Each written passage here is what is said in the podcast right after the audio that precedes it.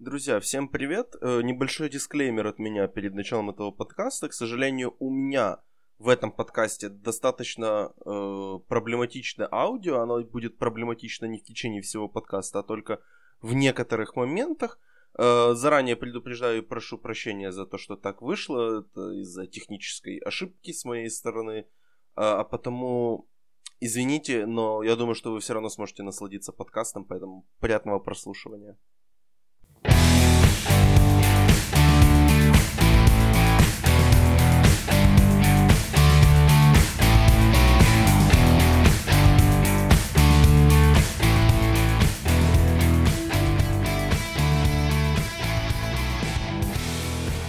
Это подкаст Максима Шадова, и я вновь приветствую э, администратора группы «Оскар» Денис, э, Денис Криворот. Привет, Денис. Привет, Максим. Э, ну что, Денис, вкратце, прошел «Оскар». Ты смотрел церемонию? Ну, конечно, я смотрел, э, оставлял едкие комментарии насчет происходящего. Как тебе церемония так вот в двух словах? Ну, церемония была не такая плохая, как я думал она будет. Без ведущего, в общем-то, было вполне нормально. Его отсутствие, ну, лично я даже и не заметил. А, ну, сама раздача наград, ну, довольно такая серая. Я бы ну, половину точно не наградил из тех, кто ушел с статуэтками.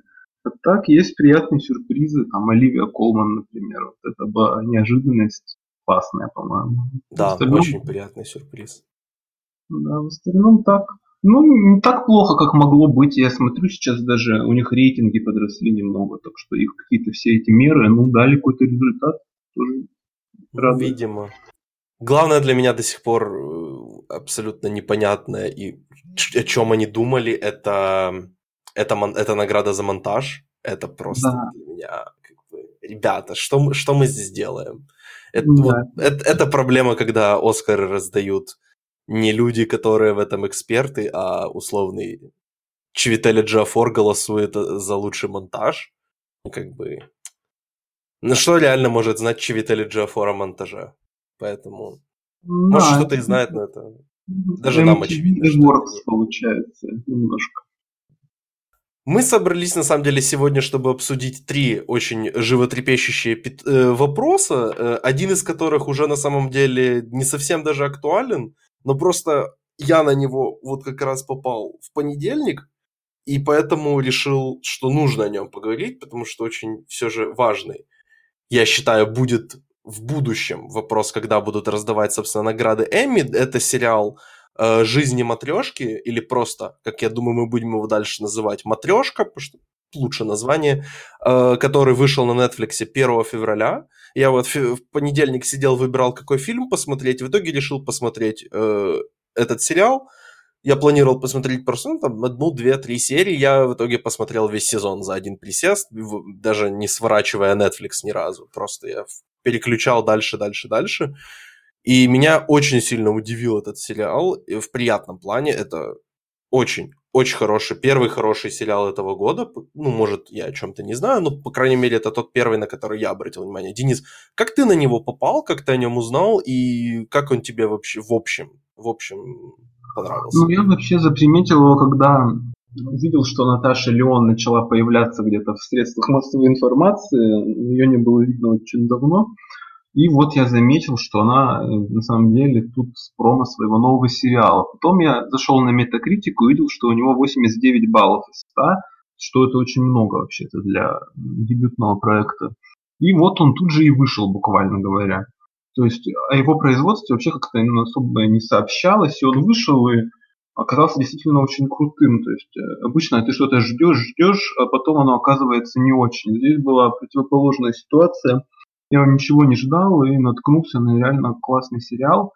Мы в прошлый раз обсуждали как раз эм, маньяка, да, вот эти сериалы на стыке комедии, драмы, там, фантастики научной. Вот это как раз тот вариант, в котором все удачно сошлось. Ну, на мой взгляд, вот оптимальное соотношение всех этих компонентов. Ну, не могу сказать, что я в равной степени доволен всеми сериями, но в общем и целом от меня такая крепкая девяточка стоит на кинопоиске. Говорят, что там задумано еще два сезона впереди.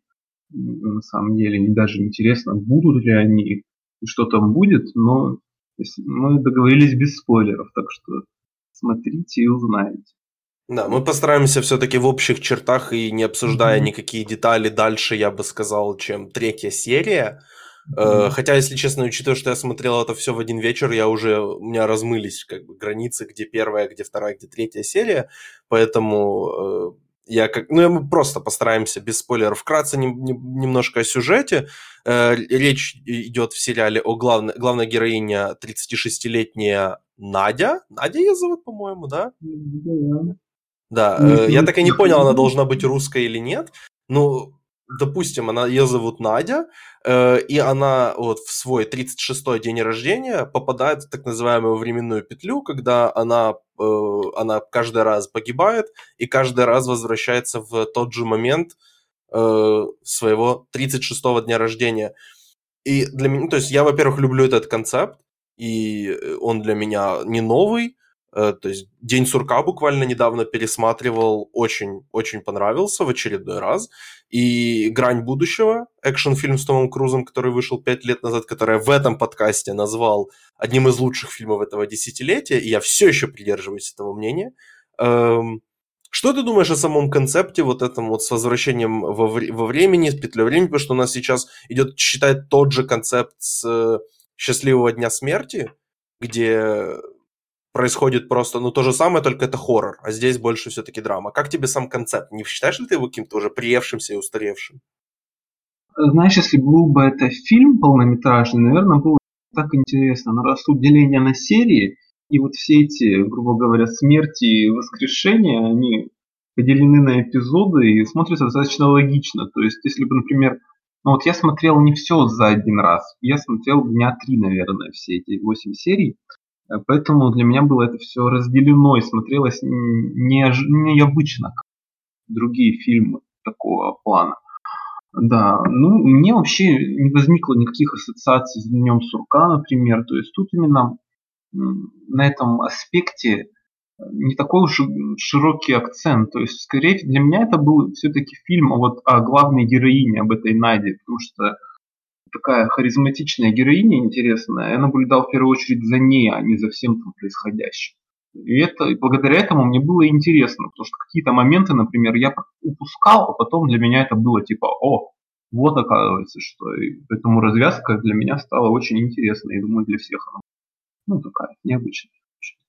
Я вот с самого начала старался следить и ухватить каждую деталь. Я вот буквально с первого же появления персонажа Конь, я понял, что он будет важным для сюжета. Я вот как только э, заметил его, я не, не сразу... Э, я ожидал, на самом деле, еще одного твиста, который, кстати, не случился. Не буду, конечно, все же говорить, о чем речь конкретно идет, потому что, ну, скажем так, очень важна была именно первая смерть э, Нади, и я думал, что она окажется не первой смертью Нади. Ну, э, насколько, насколько я понял, она все-таки оказалась первой смертью Нади, поэтому, то есть, по крайней мере, мне это... Э, э, меня это удивило, то есть, что твиста не случилось. Это иногда так делает тоже Шьямалан, когда он говорит, что а, вы думали, что будет твист, а твист в том, что нет твиста. Вот как бы это приблизительно то же самое было в Гласе, наверное.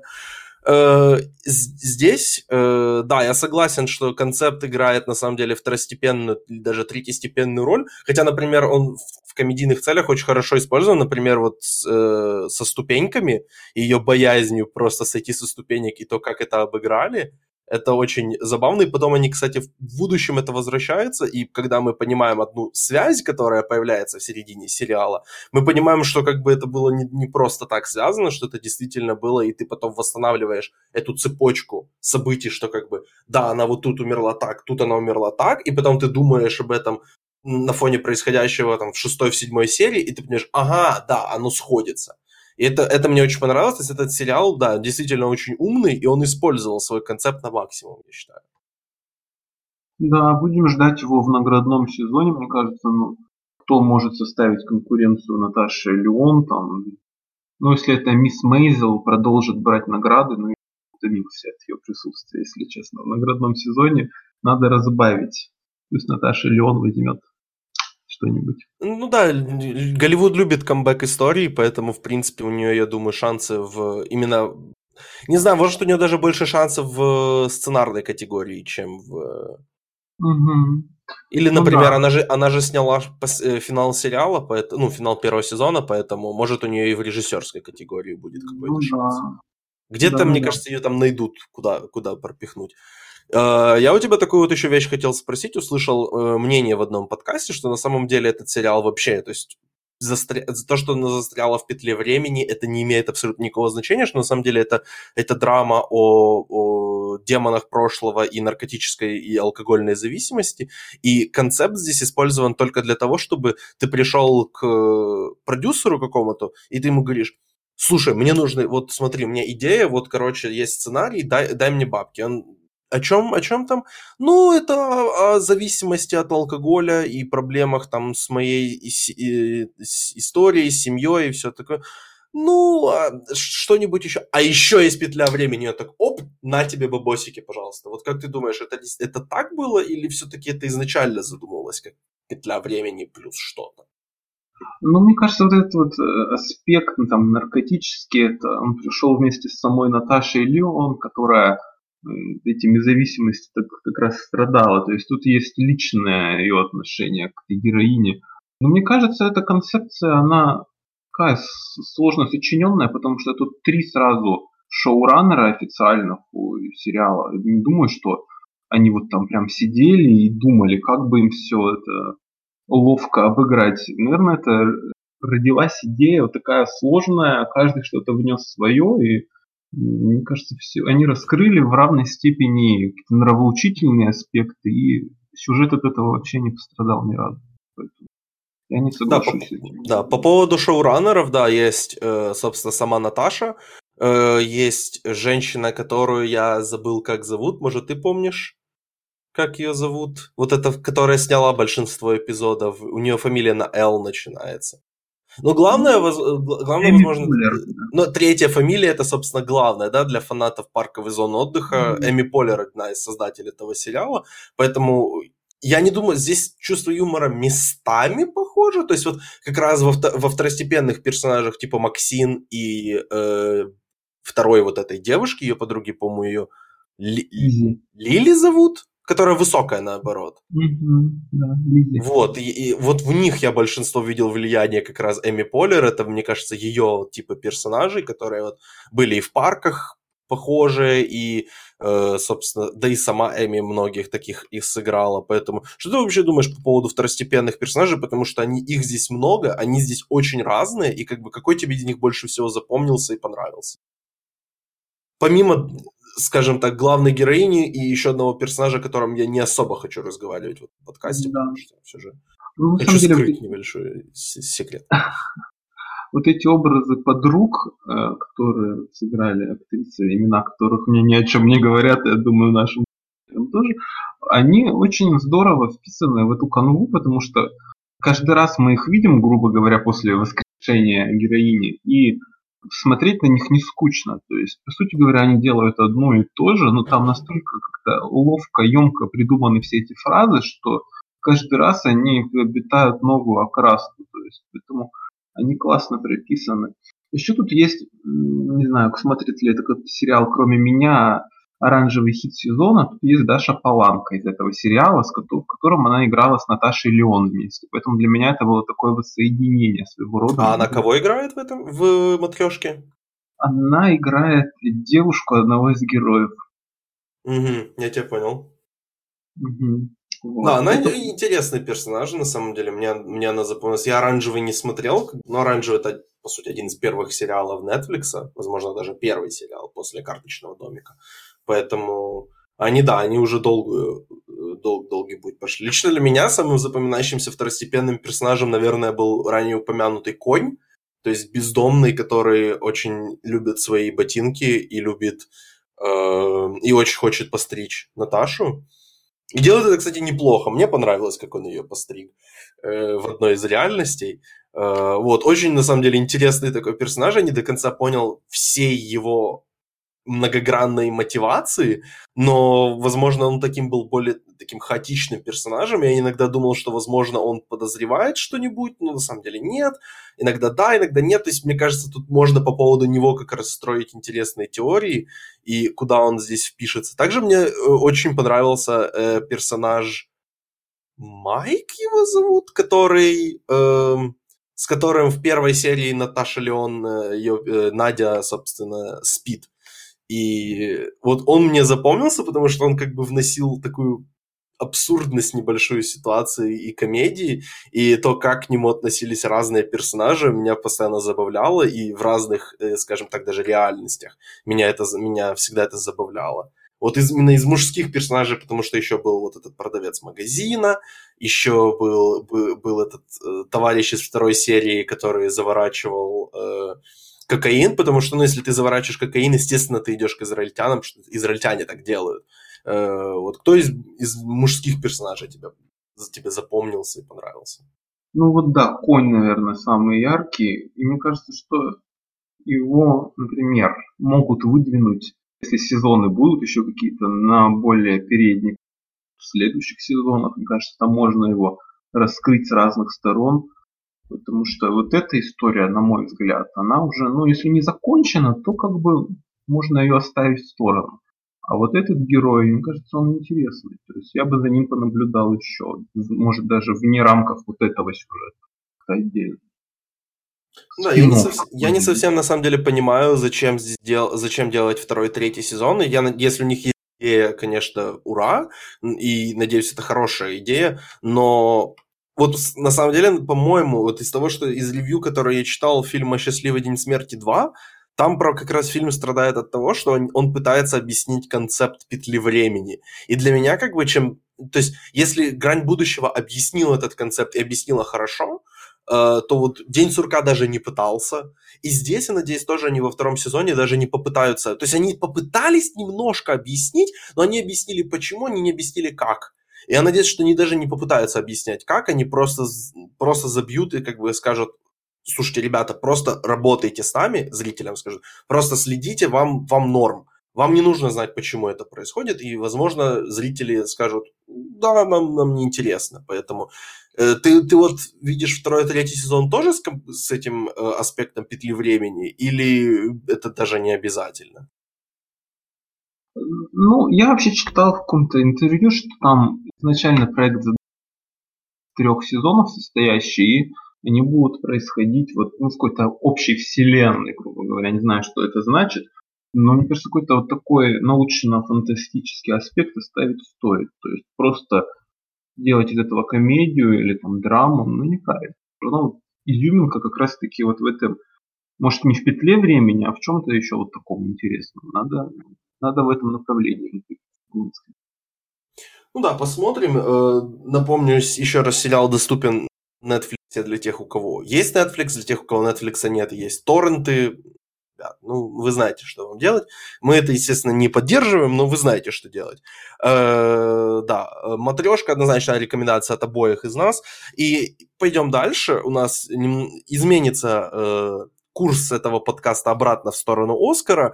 Э, для меня на самом деле каждый раз, каждый год я слышу это, вот понятие легаси Оскара, то есть Оскара за карьеру, за заслуги, сколько их их всех раздали, и Джефф Бриджес, и Аль Пачино в свое время еще получил, и да кто только там, Дастин Хоффман его получил за, ну, второй его, по крайней мере, Оскар точно считается легаси Оскаром.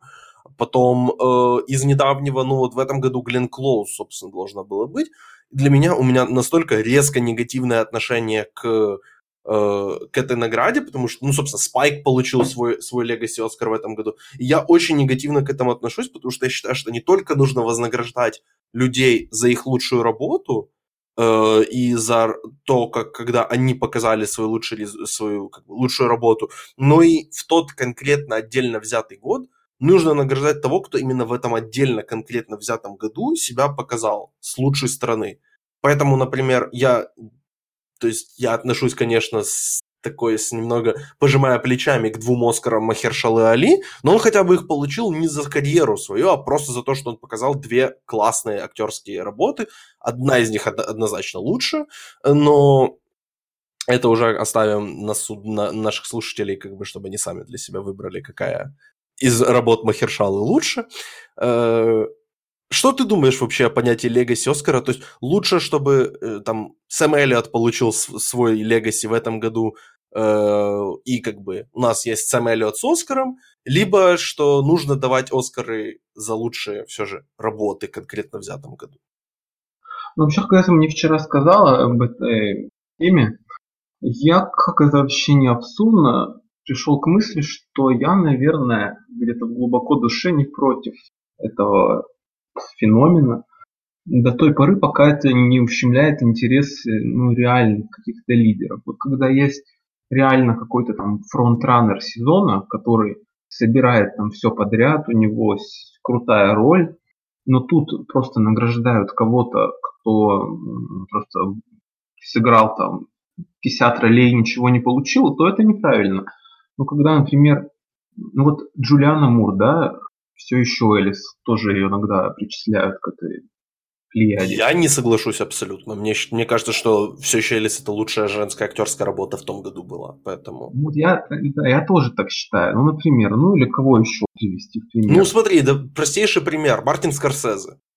Человек получил, ну, как бы отбрасывая конкретно мое супер негативное отношение к фильму «Отступники», человек получил Оскар за свой, наверное, шестой лучший фильм.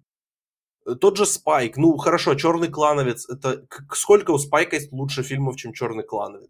Семь? Восемь? Ну как бы Э, ну, например, и кто страдает от этого? Скорсезе получил э, э, свой Оскар в 2006 году, если я правильно помню. В, том же, в тот же год номинантом на, на Оскар был, да, в 2007, э, Оскара 2007 года, фильмы 2006. Э, номинантом в, то, в тот же год был э, такой маленький фильм от неизвестного режиссера, называется «Лабиринт Фавна». И Гильермо Дель Торо в итоге получил свой Оскар за свой, не, не за свой лучший фильм а за ну, форму воды, которая мне лично до сих пор нравится, я не понимаю претензий людей сейчас уже к ней, там, тогда еще, когда посмотрели, окей.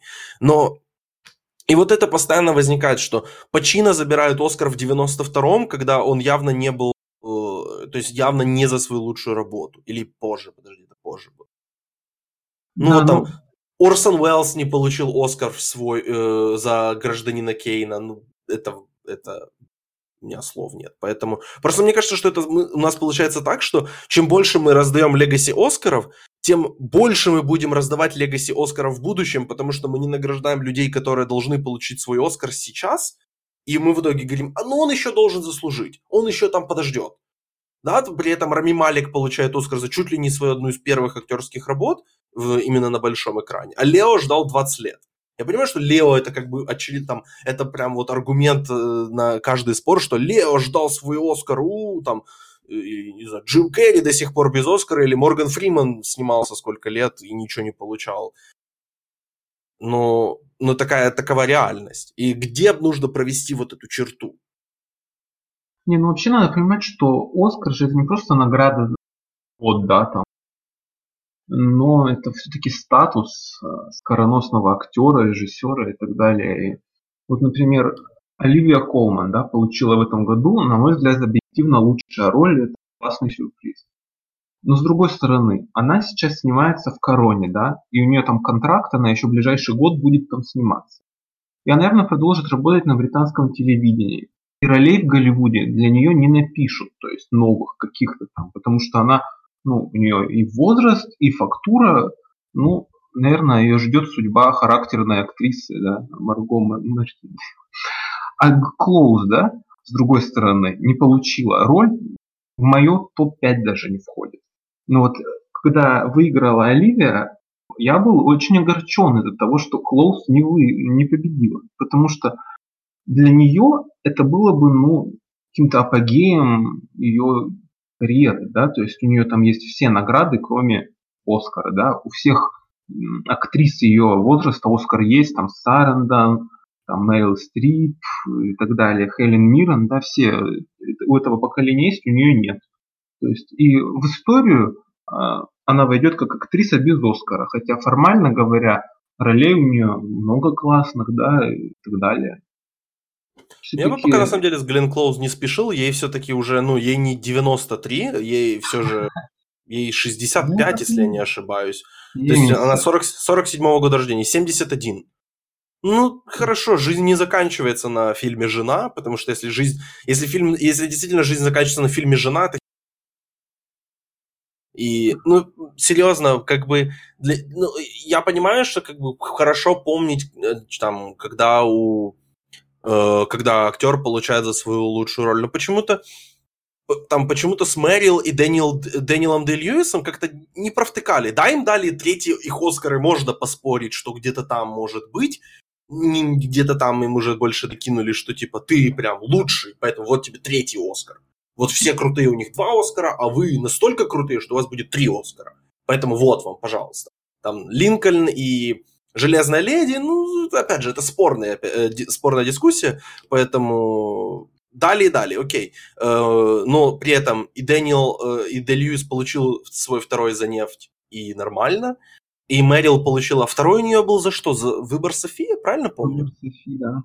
Вот. Получила же и, и нормально, никто не, никто не кривился, ничего. И как бы в ну, чем да. проблема? То есть, то есть я понимаю, что вот, вот Сэм Эллиот, вот, вот у него уже как бы, ему уже лет очень и Сэм Эллиот это как бы еще более характерный актер, чем э, Глен Клоуз. То есть у него, мне кажется, еще меньше шансов получить какую-то роль, за которую он, э, ну, на три года ее всего старше, на самом деле. Ему 74. То есть у него еще меньше шансов получить еще одну номинацию, поэтому это на самом да, деле. Ну просто в итоге у нас, да, например, есть Питер Атул, у которого нет Оскара, Ричард Бёртон, вот эти, кто признан там лучшими актерами 20 века, там после Марлона Брандо, например. У них Оскара нет, но это же тоже абсурдная ситуация. Но с другой стороны, это не мешает им быть, конечно, великими. Тем не менее, это довольно странно, да, что у Рами Малика есть Оскар, а вот у этих мужиков не было.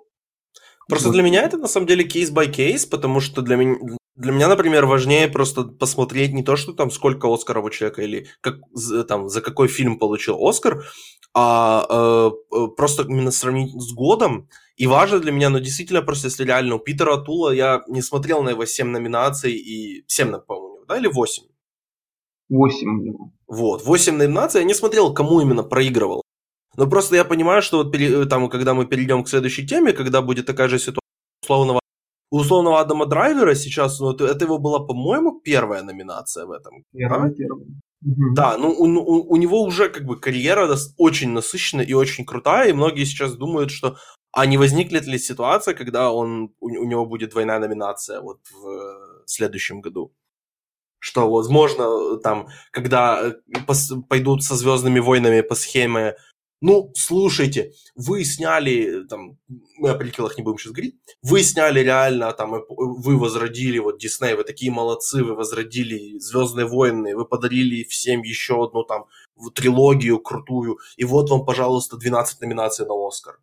В том числе лучший фильм, в том числе вы выиграете за лучший фильм. Вот, вот, чтоб, потому что, ну как, мы не дали основно, мы не дали первой части, мы даже не номинировали Империю, мы даже не номинировали возвращение джедая, поэтому мы дадим девятому эпизоду, ну, просто чтобы как бы воздалось. И мы еще и Оскар дадим Адаму Драйверу, чтобы как бы, ну, вот он такой классный.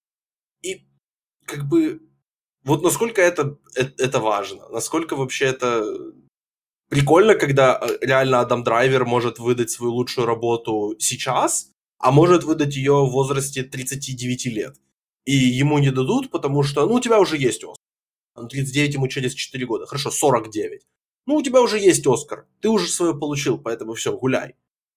То есть, вот, вот это вот меня коробит иногда. Поэтому... Ну, это действительно так. Но с другой стороны, вот если мы вот это вот все сейчас смотрим, да, Скорсезе, Дель Торо, да, вот иногда этот баланс достигается. То есть тот, кого обидели, потом получает. Формально, то есть награда от человека не уходит. Но бывают исключения, когда вот эти вот, например, актеры, да, которые тоже попадали в такую же ситуацию, Питера Ту, например, награждали кого-то там, кто еще в сороковых играет, но и не получил Оскара, его награждали, он оставался без номинации, без э, статуэток. Да, но так до него очередь не дошла задача. Но бывают исключения. Это здорово, что в итоге Оскар находит там, своего лауреата. Я тоже не согласен с этим. Я тоже за то, чтобы давали за конкретную роль, самую лучшую за год. Такое случается тоже, надо сказать, да, например. Э, Оливия Колман, привет. Но все-таки я считаю, что Оскар это статус в первую очередь, да, когда мы будем вспоминать кого-то потом спустя годы, мы уже не будем помнить, а какая была роль, да, а что там, будем говорить, это э, лауреат Оскара, да, все, точка, как там, приписывают э, заслуженный артист России. Кто не помнит, на что ему а, дали. Заслуженный артист Оскара здесь. ну, Вот это как раз ты подошел, я у тебя хотел спросить, на самом деле, именно завершая эту часть дискуссии, вот важно ли нам, что Лео получил Оскар за свой, наверное, десятый лучший фильм? Что у Лео есть не то что 9 фильмов, даже 9 ролей, которые лучше, чем «Выживший». Это важно или действительно важно просто вот эта вот приписочка, которая э, используется, которая важна на самом деле только в трейлерах к их следующим фильмам, что теперь он не просто Леонардо Ди Каприо, а он Academy Award winner Леонардо Ди Каприо. И точно ну, так же вот с Рами Маликом теперь будет до конца его жизни. Ну, насчет Лео вообще не соглашусь, что это его там десятая лучшая роль. И вообще, я вот сегодня делал типа подборочку актеров за последние 10 лет. Я пришел к выводу, что, ну, наверное, Лео ну, лучший из этих победителей. Ну, один из там трех лучших, это уж точно. Поэтому... Ну, мы точно уверены, что э, он сыграл лучше в выжившем, чем Волки с Уолл Мы уверены в этом? Ну, это спорно, но тем не менее я не могу сказать, что ему дали исключительно за то, что он должен был получить. То есть там реально была работа тот, в, в этом фильме. Да? То есть, ну, это он не, сделал это работу, не чтобы получить. Ну, то есть одно дело это Гэри Олдман в резиновой маске, который даже играет не как Гэри Олдман, да, то есть это был просто Оскар Бейт изначально, а тут Ди Каприо э, там в снегах, экспериментальная съемка, тут все равно есть какая-то доля творчества. С Ди Каприо не соглашусь, а вот с Маликом, например, который теперь будет с подписью не вполне заслуженный. Вот это да. То, что теперь он лауреат, а, например, будут идти после него другие имена, более такие статусные, а у них не будет приписочки, то, что они лауреаты, это печально, на мой взгляд. Э, заверш, завершу все-таки эту часть. Последний мой вопрос уже. Э, это на самом деле он коротенький, просто э, гипотетически. гипотетически. Как ты думаешь, я, вот я читал на самом деле такую забавную и страшную немножечко вещь, что вот категория лучшая актриса в этом году, что четыре актрисы, которые не выиграли, вполне высока вероятность, что ни одна из них больше не получит ни одной номинации. Как ты думаешь? Я думаю, ну, Елица, я думаю, уедет назад в Мексику и будет работать в школе. Да, ну вообще такие случаи, когда за иностранную роль, за иноязычную роль номинируют, как правило, заканчивается тем, что человек возвращается на родину и там качестве звезды первого класса снимается в каких-нибудь местных ситкомах. Ну, посмотреть, вот там были другие актрисы, там, я даже сейчас уже имен их помню, Роберто там. Бенини, например. Да. Но Бенини возвращался в Голливуд, у него тот же Джармуш Э, как-то так, по называется, «Ночь в городе», что-то такое, поэтому... Э... была актриса, какая-то, не знаю, как это по-русски называется, Мария какая-то там, испаноязычный фильм «Мария, полная там чего-то, грации, полная благодать», 2003 год. Эту актрису больше никто нигде не видел, хотя она была номинаткой на формально, да, то есть думаю, что Ирица, ну, если ее будет поддерживать, да, вот это Три Амигос, например, где-нибудь ее снимут, то, возможно, она останется. Леди Гага, я слышал, что она ведет переговоры про Клеопатры. Я думаю, она уйдет в какое-то коммерческое кино. Ну, в лучшем случае будет сниматься у Диснея. А Мелисса Маккарти, ну, я думаю, что она уйдет в свою привычную отрасль комедийную. Может быть, когда-нибудь ее еще номинируют. Ну, Маккарти это же вообще вторая номинация, по-моему. Правильно Да, помню? после У нее же за это, за Святого Винсента, по-моему, тоже номинация есть. Нет, за «Девичник в Вегасе» у меня. А, да-да-да-да, точно, точно. За Святого Винсента, по-моему, никого не номинировали, хотя фильм очень милый был. Эм, Мне кажется, действительно, как ни странно, у Мелисы больше быть номинированы. И мне кажется, вот переходя к нашей следующей категории, собственно, кто из нынешнего такого молодого вот этого поколения, что называется, мы не будем как-то ограничиваться временными рамками, ну, условно скажем, до 40. То есть люди, которые у нас сейчас ассоциируются с, с, там, новым Голливудом, э, не с, в кавычках новым Голливудом, но с просто новым Голливудом, который вот сейчас набирает э, популярность как-то молодые, у кого вероятность самая большая, мы назовем, просто перечислим какие-то несколько имен, у нас не будет какого-то формата здесь, просто у кого, вот кто может быть так, что он будет работать, работать, работать, работать, набирать там 2, 3, 4 номинации, и просто в какой-то момент мы скажем, слушай, так он же такой классный, или она же такая классная, давайте ей дадим Легаси Оскар, вот снимись, пожалуйста, в «Жене» 3, и вот выйдет «Жена 3» с э, Мелиссой Маккарти, и она выиграет свой Оскар за него наконец-то. Либо проиграет Оливии Колман третий, то есть это будет внучка Оливии Колман за фаворитку 10, вот, например. Потому что у нас Голливуд движется именно в эту сторону. Как ты думаешь? Я вот, мне кажется, что Мелисса Маккарти будет идти по тому же принципу, что и условный Джефф Бриджес. Джефф Бриджес это у нас легенда комедии, он вот такой вот весь. И он снялся в роли Джексона Мейна, ой, извините, Беда Блейка в фильме э, Господи, как это назывался? «Бешеное сердце», вот. И получил свой Оскар. Э, но я думаю, что Мелисса Маккарти вполне есть вероятность, вероятность, что вот ей лет 58, она снимется в какой-то там очень серьезной драме, э, и имея это уже, как ее будет там четвертая, пятая номинация, ей скажут, ну хорошо, ты нас развлекала сколько-то лет, вот, пожалуйста, тебе Оскар. Как ты думаешь, кого еще есть шансы? И как ты думаешь Ну, вообще Мелисса Маккарти вот, по поводу? Ну, Мелисса Маккарти, мне кажется, да. Ей просто нужно найти, наверное, какую-то роль второго плана, такую сугубо драматическую, и в какой-нибудь хилый наградной сезон там втиснуться. Я думаю, она запросто это может провернуть, и не обязательно ждать до 60 лет, да, в ближайшие там, годы может произойти. Но мне кажется, первая на очереди это Эми Адамс, которая получила свою шестую номинацию в этом году.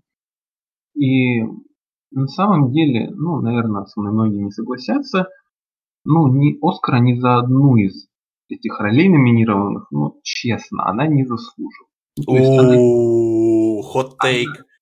она, она, ну, скажем, она не была фронтранером сезона ни одного из тех, которых она ну, фигурировала, да, то есть одна Напомни, из кому она проиграла за прибытие? кому она проиграла. Она даже не номинировалась. А, она не номи... она, она была номинирована за... Или тоже не номинирована? А, она тогда у нее были две крутые роли оскаровского Да. плана, и она ни за одну не друг была. друга выпили. выпили. Ой. Поэтому да, ну, мне кажется, вот что-то следующее у нее будет. Вот сейчас я смотрел какая-то девушка в окне, которая выглядит как девушка в поезде, а девушка в поезде выглядела как бедная исчезнувшая. Вот этот вот, я думаю, фильм вряд ли дойдет до Оскара. Он выглядит уже сомнительно. Ну вот что-нибудь после этого, сугубо драматическое, во втором плане, скорее всего, ее наградят. Потому что у нее будет седьмая номинация, как у Клоус сейчас была. А это уже все, потолок. После этого обычно или вообще не берут, или вот берут на седьмо, с седьмого раза. Я думаю, да, вот это будет она первый на очереди человек, который получит, ну, если Оскар не за выслугу лет, то такой как бы комплексный, компромиссный вариант за хорошую роль плюс достижение предыдущих ролей. Вот мой первый. Интересно, интересно. У меня следующий мой выбор будет, возможно, как-то слишком рано его делать, это, э, это имя называть, но э, мне кажется, что просто это будет такая ситуация, когда человек пропадет лет на 20, и потом внезапно появится с, э, с, с такой крутой ролью, э, получит номинацию, проиграет, а потом еще лет него будет потом карьера идти, идти, и потом он получит уже свой Оскар там после двух-трех номинаций. Это Джейкоб Трембле. Я думаю, что у Трембле вполне, во-первых, его карьера в какую сторону сейчас идет, то есть Хищник это... это Что? Что это? А, боже, Джейкоб Трембле. Кто знает, возможно, Джейкобу Трембле, по-моему, еще нету 15 лет. Э, он сейчас э, снялся, последний фильм у него, собственно, «Хищник». Он это маленький мальчик из «Хищника» или маленький мальчик из, собственно, э, оскароносного фильма «Комната», который получил несколько наград или одну награду. Вот. Я думаю, что Джейкоб Трембли, это как раз будет у него ситуация похожая с Хейли Джо Осман, только, надеюсь, без наркоты и алкоголя. И просто чувак на 20 лет там будет сниматься либо в каких-то мелких ролях, либо вообще не будет сниматься. И потом он внезапно вот появится с какой-то такой бомбезной ролью, где он сыграет какого-то там, я не знаю, Билла Гейтса, не получит Оскар, и потом вот он, он заедет уже с какой-то там ролью такого, может, даже второго плана, когда ему будет лет, не знаю, 50 с чем-то. Так что да, еще нам 40 лет ждать Оскара Джейкоба Трэмбли. Или он в следующем может, году получит, я не знаю. Может быть, мы этого и не увидим. Может, мы, да, ой, это сейчас, сейчас очень-очень грустно. Эх, да. Да. Джейкоб Трэмбли, кстати, должен был быть номинирован в год, когда выиграл Ди Каприо. Я тогда за это ратовал. Это была моя любимая мужская роль того года. Ну да ладно. У тебя еще есть какие-то кандидаты? Ну, я думаю, что, может быть, Сир Шарон пойдет по этому пути. Ну, как бы не думаю, что это будет награда там в 90 лет за какую-нибудь там ни о чем роль. Мне кажется, она пойдет по пути Кейт Уинслет, которая там получала тоже там 6 номинаций и снова там раз, седьмого, шестого, по-моему, победила наконец-то, да, то есть не могу называть тоже, что роль в чтеце самая лучшая, да, ну, и это не из-за выслугу лет, это тоже не назовешь, но так, как бы такой итоговый вариант всех мучений. Думаю, что Сирша там 30, 30 с копейками вот пойдет по такому сценарию. А более отдаленно, ну я не знаю, честно, кто, кто еще есть у нас. У меня вопрос к тебе такой по поводу Сирши. Насколько хорошо ты знаком с пьесой или с произведением, я не по-моему, это все-таки эта книга «Маленькие женщины». Насколько ты хорошо с ней знаком? Ну, я на самом деле читал когда-то в глубоком детстве. Я смотрел еще фильм 94 -го года. Но, честно говоря, меня не особо впечатлило ни то, ни другое. Хотя эта книга, по-моему, это произведение не, не пьеса, в общем-то. Поэтому... Мы уверены, что Сирша не получит Оскар в следующем году? Вот к чему я это спрашиваю. А, ну, не знаю. На самом деле там может э, получить его Грета Гервик, наверное, за адаптацию, мне кажется. Потому что ее с Леди Бёрд как бы э, все ее пестовали, хвалили, женщина-режиссер, и ничего не дали в этот раз ее могут наградить. А вот Тирша, ну тут такая роль, она как бы слишком стандартная для Голливуда, и она чем-то похожа на вот ее работу в Леди Бёрд, только в исторических реалиях. Поэтому, думаю, она может получить четвертую номинацию, хотя она могла ее получить и в этом году, да, с Марией Королевой Шотландии. Ее ввели как бы ну, формально изначально на какую-то номинацию, но конкуренция такая, что она выпала из наградного сезона. Ее просто нос как... Марго Робби заслонил, поэтому как бы она попала. Немножко, да. Марго, ну, был более выигрышный, скажем. Сиршу не заприметили. Ну, «Маленькие женщины» я жду номинацию, хотя кто возьмет в следующем году, награды именно у женщин, я не знаю. У мужиков-то там Ирландец, Тарантино, в общем, вот эти два фильма могут уже... А выиграет Терон Эджертон. Ужас. За роль Элтона Джона, естественно. Я жду, кто выиграет Оскар, когда сыграет Адель. Э, это а... прям, я жду уже. Вот Сир Шарон, как раз через 20 лет, когда Адель завершит карьеру, вот про нее снимут тоже байопик, и Сир Шарон выиграет. Вес наберет, там все вот это вот дело.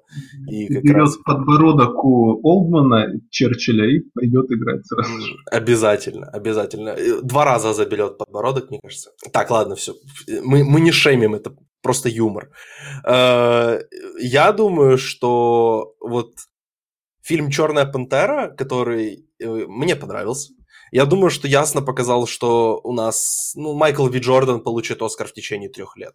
Я очень удивлюсь, если он не получит Он, он помню, еще ни, ни разу не был номинирован, но мне кажется, ему там хоть первой номинации достаточно будет. У него, причем я вот слушал, когда его подкаст с э, Биллом Симмонсом, он там рассказывал о своих ближайших проектах, и он, у него там, по-моему, проект, где он играть будет учителя, который... Сейчас я найду точно описание этого фильма. Учителя, который там кого-то спасает от убийства, закрывает своим телом, что-то такое. Ну вот он играет Ага, у него просто помиловать фильм, где он, э, ага, он играет одаренного чернокожего юриста Брайана Стивенсона. Он посвятил себя борьбе за равные права и возможности в суде для самых уязвимых слоев населения, в том числе неимущих, которые не в состоянии позволить себе квалифицированно и заинтересованно в успешном исходе дела адвоката. Мы уверены, что Майкл Би Джордан не получит Оскар за этот фильм? Вполне может. Я вообще удивлен, если честно, потому что его номинировали за Это был бы тот случай, когда я был не против такой номинации. Потому что он, например, был, ну, на мой взгляд, интереснее, чем Сэм Эллиот, которого вообще не помню в «Звезде». А в «Черной пантере» Майкл Би Джордан ну, в общем-то, хорош. Если бы не финал, ну, так скажем, если бы его герой как-то еще там в конце блеснул, то, наверное, он бы даже в мой, в мою пятерку личную вышел. Я не буду не против. Мне кажется, у парня есть талант. И еще он же еще несколько лет назад э, станция Fruitvale был фильм, где он сыграл такую классную роль, на мой взгляд, и всякие награды критиков там он подсобрал так неплохо. Так что у него уже есть такой наградной фон, да, что вполне может, ну, по крайней мере, номинацию получить и заслуженную, а не просто так. Как тебе такая номинация? Какой такой фильм? Льюис, учитель математики в средней школе в если его школа будет классифицирована как школа, нуждающаяся в улучшении в течение шестого года подряд, государство может ее закрыть в соответствии с руководящими принципами не детей, оставшихся позади. Льюис идет на все, чтобы этого не случилось. Э, в главной роли Майкл Би Джордан, э, режиссер Райан Куглер. Вот, мне кажется, еще одна номинашечка подъедет Майкла. Ой, да, а он не вылезет. Кстати, а возвращаясь, возвращаясь на самом деле к Черной Пантере, эм, ну, Легаси Оскар э, для... Э, э, господи, кто сыграл мать Черной Пантеры? Как ее зовут?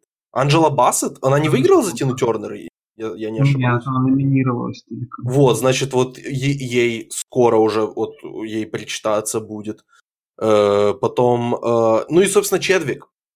Я не знаю на самом деле, какой есть рейндж у Чедвика, потому что мне э, фильм его о э, Брауне, я забыл имя, Чарльз, Чарльз Браун, Джеймс, Джеймси Брауне мне не особо понравился Get мне он не, не особо понравился.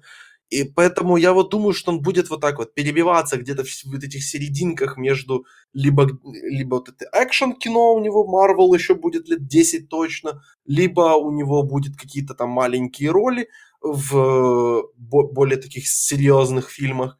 Я не знаю, как бы, мне кажется, что у него есть потенциал вот дотянуть до возраста Моргана Фримана и получить за какой-то там боксерский фильм Оскар свой. Ну, честно говоря, он мне не нравится. Пантере, я бы сказал, что это самое слабое звено актерского, если честно. И больше я его вот нигде особо и не видел, поэтому как бы сейчас он будет в Марвеле сидеть, как Дауни младший, да, пока это ходить не сможет. Я а бы потом... скорее сказал, как Эванс, потому что Дауни, Дауни за счет Марвела бухать перестал. А, mm-hmm. а вот Крис Эванс бабла столько заработал, что он теперь может плохие фильмы снимать сам режиссером. Я смотрел его режиссерский дебют, это было больно. Поэтому не советую очень смотреть режиссерский дебют Криса Эванса. Там такая очень плохой фильм. Неважно. Так вот, я думаю, что Чедвик реально просто посидит 10 лет как раз у Марвела, заработает вообще все деньги мира, которые только можно заработать, и потом пойдет уже сниматься, вот как сейчас. Мне интересно, на самом деле, чем сейчас будет заниматься Крис Эванс. Ну, будем надеяться, что он что-нибудь достойное покажет.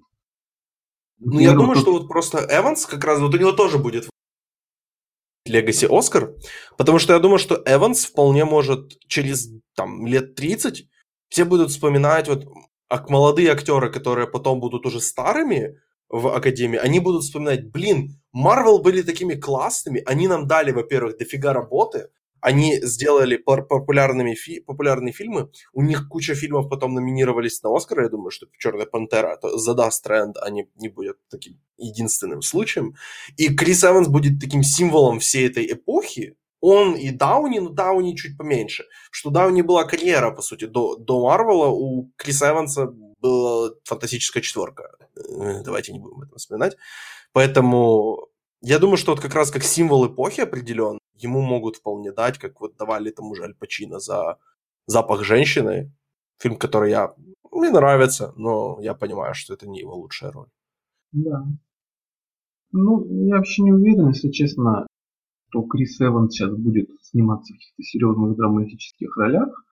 Мне кажется, он может найти какой-нибудь себе новый, этот, какую-нибудь новую франшизу влиться, сам того не желая, и еще зависнуть, да, сидит. Ну вот как Дауни, например, да, сколько уже можно? Открыть его фильмографию последние 10 лет, это реально только фильмы Марвел плюс э, Судья. Ну, это тоже можно вынести за скобки так себе. Так что я не знаю. Хочется, чтобы они снимались. В сути, меня вот это реально удивляет. У тебя есть столько денег, и ты можешь сам финансировать крутые роли, за которые получать награды. То есть, ну, это просто идеальная схема. Почему они не пользуются пока? Не знаю. Может, Может оно им не надо. Ну, да. Может, Крис Эванс реально сидит, смотрит просто и думает, нафиг мне этот Оскар? Зачем мне вариться в этом всем котле? Это, ну хотя, блин, он же наоборот, он очень политический человек, поэтому ему как раз наоборот. А, я вот по поводу политического человека. Э, твит Дональда Трампа, когда, который он написал об Оскаре, это мой любимый твит, твит Дональда Трампа вообще за всю историю существования его твиттер-аккаунта. Это просто лучше. Лучший твит, если вы не видели, обязательно пойдите посмотрите. Это, это очень смешно. В принципе, на этом мы будем завершать. Э, Денис, спасибо еще раз, что присоединился к подкасту. Ага, спасибо тебе, что пригласил. Интересная тема. Надеюсь, что ты свой Оскар получишь все-таки не в 70 лет. У тебя уже, в принципе, есть свой Оскар. Это Оскар, на который, если вы до сих пор не подписаны, подписывайтесь. Самые э, свежие, крутые новости, самые клевые и на, часто я бы сказал, 90% цивильное обсуждение фильмов, это всегда приятно. В мире, где mm-hmm. обсудить фильм без криков и истерики достаточно сложно бывает, как раз вот именно группа э, премия «Оскар» э, является таким вот оплотом цивильности, порядочности и Спасибо. добра, я бы так сказал. Да, кстати, если подписываетесь на на этот подкаст. Мне будет очень приятно. Apple подкасты, Spotify, CastBox. Или просто можете э, скачивать э, сам файл и с Simplecast. Э, если вам понравился этот подкаст, напишите что-нибудь в комментариях где-нибудь, где вы найдете секцию комментариев, скажите, что вам понравилось. Или если вам что-то не понравилось, тоже скажите, что, например, как купить Джекоб Трембли, вот Роберт Де Ниро получит свой пятый Оскар. Поэтому вы будете трижды неправы, но вам право голоса у вас зато есть. Спасибо, что слушали и до свидания.